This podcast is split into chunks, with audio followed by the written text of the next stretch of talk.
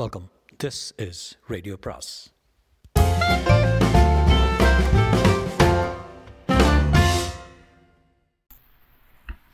அனைவருக்கும் அன்பு வணக்கம்.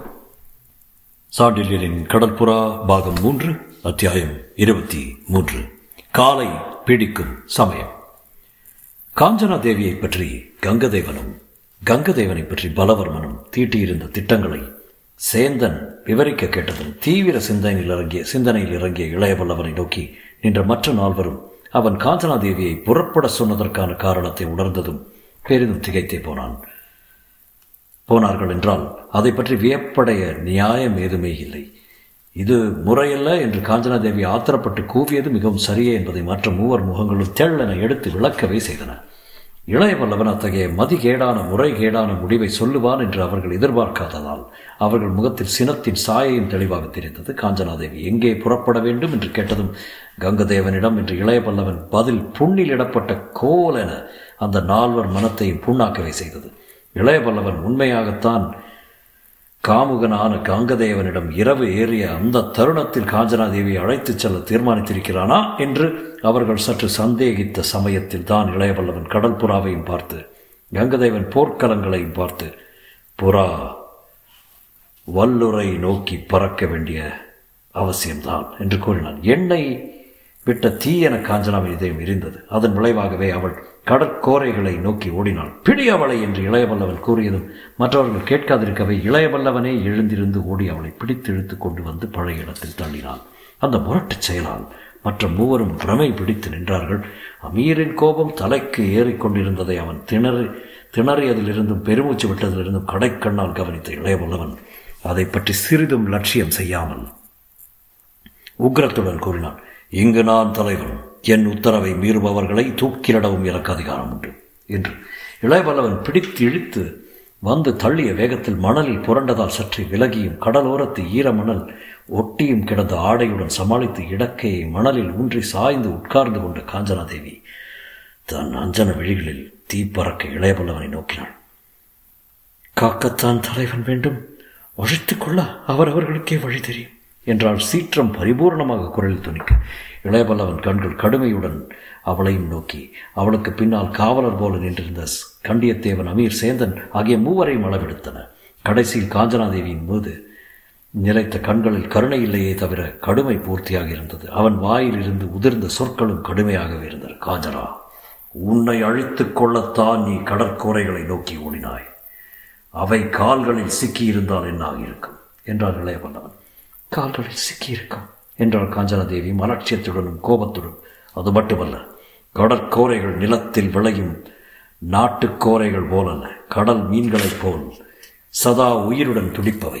அவற்றில் பல மாமிச பட்சினிகள் மீனோ எதுவோ அகப்பட்டாலும் அப்படியே வளைந்து அவற்றை இறுக்கி கொன்று உறிஞ்சிவிடக்கூடியவை. இப்படி பல கடல் தாவரங்கள் உண்டு. அவற்றில் இத்தகைய கோரைகளும் ஒரு வகை. அதனால் தான் அவற்றிலிருந்து சிறிது தள்ளி கடற்புறாவை நிறுத்தச் சொன்னேன். மாலுமிகள் நீரில் இறங்கும் போது கோரைகள் வசம் சிக்காதிருக்க அந்த கோரைகளை நோக்கி ஓடுகிறாய். அறிந்திருக்கிறது அவனுக்கு என்று இளையவல்லவன் மிகுந்த சீற்றத்துடன் பேசினான். கங்கதேவனிடம் என்னை அழைத்துச் செல்ல முடிவு செய்துள்ள உங்கள் அறிவை விட என் அறிவு குறைந்ததல்ல. காஞ்சனாதேவியின் குரல் மிகுந்த வெறுப்பு அளித்தது. இளையவல்லவன் அதற்கு பதில் சொல்லாமலே வேறு விதத்தில் கேள்வி கேட்டான். கோரையில் சிக்கியிருந்தால் உன் கதி என்று. உயிர் போயிருக்கும் என்றாள் காஞ்சனாதேவி. தெரிந்துமா அந்த முயற்சியில் இறங்கினாய்? ஆம். உயிரை அத்தனை அற்பமாக மதிக்கிறாயா? சில சமயங்களில் உயிரை வைத்திருப்பதை கூட விட உயிரை துறப்பதுதான் சிறந்தது. உயிரை விட முடிவு செய்ய நீ யார்? என் உயிரை என்ன செய்வது என்பதை கூட தீர்மானிக்க எனக்கு உரிமை இல்லையா? இல்லை. வேறு யாருக்கு அந்த உரிமை? சாதாரண சமயங்களில் கடவுளுக்கு, இந்த சமயத்தில் எனக்கு.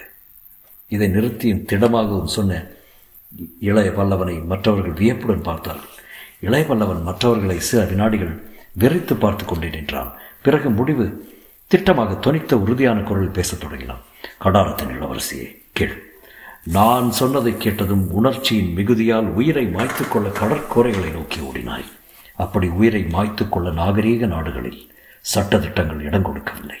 தற்கொலை சட்ட விரோதமாக ராஜ்யங்களாலும் பெரும் பாவமாக சாத்திரங்களாலும் கருதப்படுகிறது. அதற்கு காரணம் உயிரை அழிக்க மனிதனுக்குள்ள சக்தி, உயிரை மீட்க அவனுக்கு இல்லாமைதான். அத்தகைய உயிரை போக்கும் சக்தியும் உரிமையும் அதை கொடுக்கும் ஆண்டவனுக்குத்தான் உண்டு என்று மேலே ஏதோ பேசப்போன இளையவல்லவனை இடைமறித்த காஞ்சனாதேவி, ஆண்டவனுக்கு அடுத்தபடி அந்த உரிமை உங்களுக்குத்தான் உண்டு போல் இருக்கிறது என்று சீறினாள். இளையவல்லவன் ஈட்டி விழிகள் காஞ்சனாதேவியின் காந்த விழிகளை சலனமற்றி மின்றி சந்தித்தன. பதிலும் சலனமின்றியும் திடமாக வந்தது. ஆம், இந்த பணி சம்பந்தப்பட்ட வரையில், இந்த மரக்கலங்களுக்கு நான் தலைவனாக இருக்கும் வரையில், என் கீழ் அலுவல் புரிபவர்கள், என் பாதுகாப்பில் இருப்பவர்கள், இவர்கள் யார் உயிரை பலி கொடுக்கலாம், யார் உயிரை பலி கொடுக்கக்கூடாது என்பதை நிர்ணயிக்கும் உரிமை கடற்புறாவின் தலைவனான எனக்குத்தான் உண்டு. தலைமை பதவி அந்த உரிமை எனக்கு அளிக்கிறது என்ற இளையவல்லவன் காஞ்சனாதேவி உருக்களித்த இடத்திலிருந்து பின்னால் மிகுந்த கலக்கத்துடன் என்ற மூன்று மூவரையும் நோக்கி, நான் உங்கள் தலைவனாயிருக்கிற வரையில் எந்த விஷயத்தில் தலையிடவும் உங்களுக்கு உரிமை இல்லை. முடியுமானால் ஒரு உயிரை கூட தியாகம் செய்யும் நிலையில் நான் இல்லை. கடற்புறாவில் உள்ள மாலுமிகள் மொத்தம் இருநூறு பேர்தான் நம்மவர். பிடிபட்டுள்ள இரு மரக்கலங்கள், அதுவும் நின்றிருக்கும் கங்கதேவன் மரக்கலங்கள் நான்கு, இவற்றை நடத்தும் மாலுமிகள் அனைவரும் கலிங்கத்தவர். அந்த மாலுமிகளின் தொகைகளை கூட்டினால் மொத்தம் ஆயிரத்தி ஐநூறு பேர்களுக்கு குறைவில்லை. இந்த நிலையில் நம்மவர்களில் ஒருவர் உயிரை தியாகம் செய்தாலும், ஒருவர் மரணத்தால் நமது பலவீனம் வெளியானாலும் அனைவரையும் அழித்துவிட கங்கதேவனுக்கு அரை வினாடி கூட ஆகாது. தவிர இங்கிருந்து தமிழ் சமூகம் என்ன ஆயிற்று என்பதும் தெரியவில்லை. அதுவும் தூரத்தை தெரியும் நூறு வீடுகளில் இருந்த தமிழர் எங்கே? அனைவரும் கொல்லப்பட்டார்களா? எஞ்சியவர்கள் உண்டா? இந்த விவரமும் நமக்கு தெரியாது. தற்சமயம் நாம் அறிந்தது கங்கதேவன் பலம் நம் பலத்தை விட ஆறு மடங்கிற்கு மேல் அதிகம் என்பதற்கு என்று இளையவல்லவன் ஆகாயத்தை நோக்கினான். இந்த விவரங்களை எதற்கு எடுத்துரைக்கிறான் இளையவல்லவன் என்பதை திட்டமாக தெரிந்து கொள்ள முடியாததால் பேசாமலே நின்றார்கள் மற்றவர்கள். இளையவல்லவனே அந்த அதன் காரணத்தை விவரித்தான். ஆகவே குறைந்த தொகை உள்ள நாம் ஒவ்வொருவரும் நமது உயிரை காப்பாற்றிக் கொள்ள முயல வேண்டும். எதிரியை ஆராயும் பொறுப்பை எனக்கு விட்டுவிடுங்கள். சொல்கிறபடி மட்டும் செய்யுங்கள் என்றான். அதுவரை வாழாவிருந்த காஞ்சனாதேவி, நீங்கள் சொல்வது எதுவாயிருந்தாலும் செய்யத்தான் வேண்டுமா என்று கேட்டார். வெறுப்பும் கோபமும் கலந்த குரல். ஆம். எதுவாயிருந்தாலுமா? ஆம். என் கண்ணியத்துக்கு, கௌரவத்துக்கு விக்கினாள் காஞ்சனாதேவி. அதை காப்பது என் கடமை என்று உனக்கு தெரியும். என் உத்தரவு போக்கு உனக்கு விபரீதமாக தோன்றலாம். விபரீதத்தை சரியாக்கும் முறை எனக்கு தெரியும் என்று இளையவல்லவன் மேலும் சொன்னான். காஞ்சனா, தமிழகத்தில் பிறந்தவனுக்கு பெண்கள் கற்பை விட சிறந்தது எதுவும் இல்லை.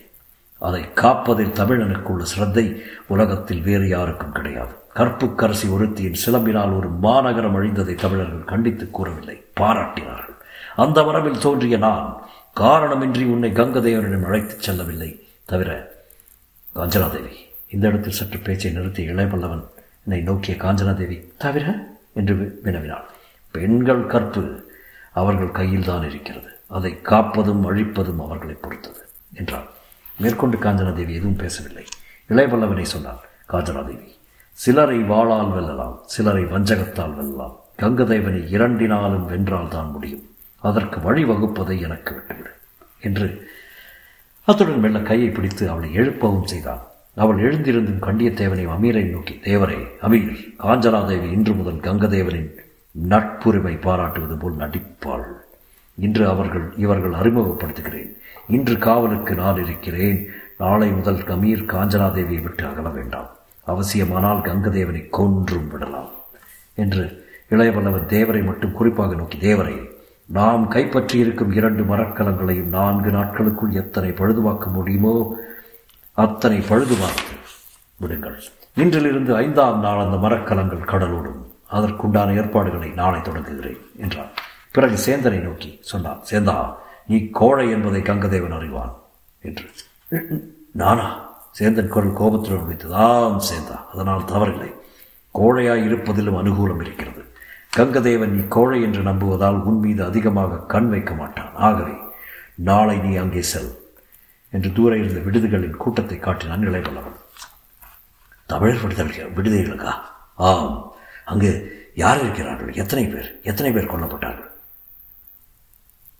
ம் எத்தனை பேர் உயிருடன் இருக்கிறார்கள் அறிந்து வா.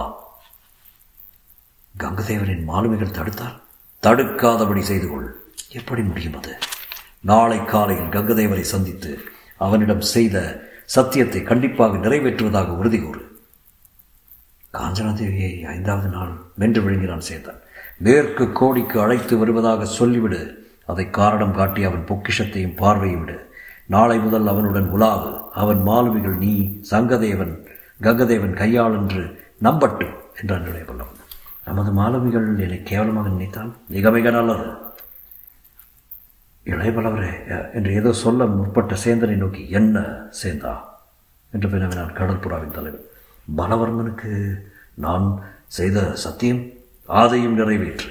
இந்த பதிலை கேட்ட சேந்தன் வாயை பிளந்தான். என்ன சொல்கிறீர்கள் இளையபல்லவரே என்று கூவினான். விஷத்தை வாங்கிக்கொள் என்றான் இளையபல்லவன். வாங்கிக்கொண்டு என்னிடம் கொடுத்து விடு. அடுத்த நாள் கங்கதேவன் சாகாவிட்டால் பலவர்மன் உன்னை ஏதும் செய்யாமல் நான் பார்த்துக் கொள்கிறேன் என்று இளையபல்லவன் வா காஞ்சனா என்று கூறி அவளை கையை பிடித்து அழித்து கொண்டு கங்கதேவன் மாளிகையை நோக்கி நடந்தான். காஞ்சனாதேவி பதிலேதும் சொல்லாமல் அவன் பக்கலில் நடந்தான்.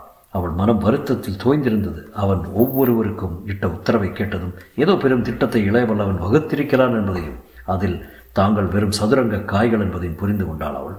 அவன் சொன்னதை தவறாக தவறாக புரிந்து கொண்டு கோரைகளை நோக்கி ஓடிய தன் அவசரத்தை பெரிதும் நொந்து கொண்டு கட்டா கடாரத்து கட்டழகி அவனை சற்று நெருங்கியே நடந்தாள்.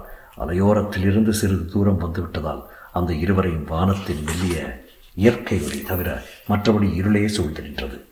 இரவு ஏறியதால் அலைகளின் ஓசை பெரிதாக எழுந்து யார் எது பேசினாலும் கேட்க முடியாதபடி அடித்து கொண்டிருந்தது. கரையோரத்தில் இருந்து சற்று தள்ளியிருந்த சோலைகளிலிருந்து மலர்களின் நறுமணம் எழுந்து எங்கும் பரவிட்டது. அந்த மனத்தை சுவாசித்தாள் காஞ்சனாதேவி. என்ன மனம் என்று முணுமுணுத்தாள். அந்த கட்டழகின் பக்கத்தை நடந்த இளையபல்லவனுக்கு அத்தனை கடல் அலைகளின் இறைச்சலிலும் அவள் முணுமுணுத்த சொற்கள் காதில் விழுவே. ஆம் காஞ்சனா, அந்த மனம் தரும் சோலைகள் உலக பிரசித்தம். இந்த மானக்காவரத்தை சுற்றி கடை கடற்கரை ஓரமாக இந்த புஷ்ப சோலைகள் இருக்கின்றன. அப்படி இவை தீவின் ஓரமாக சூழ்ந்திருப்பதால் ராஜேந்திர சோழ தேவர் இந்த தீவை கடல் மோகினி என்றும் இந்த சோலைகளை புஷ்ப ஒட்டியானம் என்றும் அழைத்தார். இந்த புஷ்ப ஒட்டியானம் மிக அடர்த்தியானது. சிலருக்கு நல்லது, சிலருக்கு கெடுதல் என்றார். யாருக்கு நல்லது, யாருக்கு கெடுதல்? காஞ்சனாதேவி கேட்டால் இன்பமான குரலில். இளையபல்லவன் இன்ப புன்மு புன்முறுவல் பூத்தான். தான் சொன்னதை தவறாக புரிந்து கொண்டு சற்று முன்பு தன்னை தூக்கியிருந்து கடற்கோரைகளை நோக்கி ஓடிய காஞ்சனாதேவி எத்தனை சீக்கிரத்தில் இன்ப கீதத்தை உதிர்க்கிறாள் என்று எண்ணிய படைத்தலைவன் பெண்களுக்கு க்ஷணசித்தம் க்ஷணப்பித்தம் என்று தன் தன்னுள் சொல்லிக் கொண்டான். கேட்ட கேள்விக்கு அவன் பதில் சொல்லாததை கண்ட காஞ்சனாதேவி அவன் கையை பற்றி சிறிது அழுத்தி, இந்த புஷ்பூட்டியானம் என்றாள். ஆமாம். யாருக்கு நல்லது என்று கேட்டேனே. கேட்டாய். நீங்கள் பதில் சொல்லவில்லையே. சொல்கிறேன், சொல்லுங்களேன். காஞ்சனாதேவியின் கை அவன் கரத்தில் சுழன்றது. கள்வருக்கும் நல்லது, காதலருக்கும் நல்லது. ஏன்? இருவரும் மறைந்துரை பார்க்கிறார்கள், மறைந்துரையை பார்க்கிறார்கள். இதை கேட்டு காஞ்சனாதேவி மெல்ல நகைத்து அவன் கையில் இருந்து தன் கையை விடுவித்துக் கொண்டு சற்று தூரத்தை தெரிந்த புஷ்பக்காட்டை நோக்கி ஓடினான். அந்த இரண்டாம் ஓட்டத்திலும் அவளை தொடர்ந்தான் இளையவல்லவன். இம்முறை முதல் முறையை விட அதிக வேகமாக ஓடி அவளை பிடித்தான். அவள் அவன் கையில் அகப்படாமல் கீழே விழுந்தாள் மணலில். அவன் அவள் பக்கத்தில் உட்கார்ந்தான். காஞ்சனாதேவியின் கண்கள் அவனை அன்பு வழியை நோக்கின. அந்த பார்வையின் பொருளை புரிந்து கொண்டு இளையவல்லவன் அந்த கண்களை பார்க்க மறுத்தான். அவள் கமல பாதங்களை நோக்கினான். கடற்கோரையை நோக்கி ஓடிய சமயத்தில் அலைகள் வீசி அவள் ஆடையின் கால்புறங்களை நனைத்திருந்தது. தன் இரு கைகளாலும் அந்த ஆடையின் முனையை பிழிந்தான். தலை அவள் முன்னே கவிழ்ந்து கிடந்தது. தன் காலடியில் அந்த மகாவீரன் தலை வணங்கி கிடப்பதை கண்ட காஞ்சனாதேவி இருப்பிடத்தையும் சூழ்ந்துள்ள ஆபத்தையும் அறவையும் மறந்து சொன்னாள். என் காலை தொடுகிறீர்களே என்று. இளையவல்லவன் பதில் பதிலும் மெல்ல வந்தது. பிடிக்கிறேன் என்று சொல் என்றாள். பெண் காலை புருஷன் பிடிக்கலாமா என்று அவள் மெல்ல கேட்டாள். எதற்கும் ஒரு சமயம் உண்டு என்றான் இளையவல்லவன். காலை பிடிக்கும் சமயமா இது? ஆம் காஞ்சனா. அந்த சமயத்தில் அவன் உணர்ச்சி வசத்தில் ஏதோ பேசியதாகப்பட்டது அவளுக்கு. ஆனால் மறுநாள் பேராபத்து தான் எழுந்தது அவர்கள் சம்பந்தத்தில். அதற்கு இளையவல்லவனே அடிகோலினான். அது மட்டுமல்ல, அடுத்த இரண்டு நாட்கள் அவன் நடந்து கொண்ட முறைகள் பெரும் விபரீதமாயிருந்தன. அடுத்த மூன்றே நாட்கள் கடற்புறாவில் சம்பந்தப்பட்ட அனைவருமே கங்கதேவன் கைகளில் சிக்கிவிட்டார்கள். காலை பிடித்த சமயத்தில் சொன்ன வார்த்தை தான் அது. ஆனால் அது அனைவர் மென்னியையும் பிடிக்கும் மந்திரமாயிற்று. தொடரும்.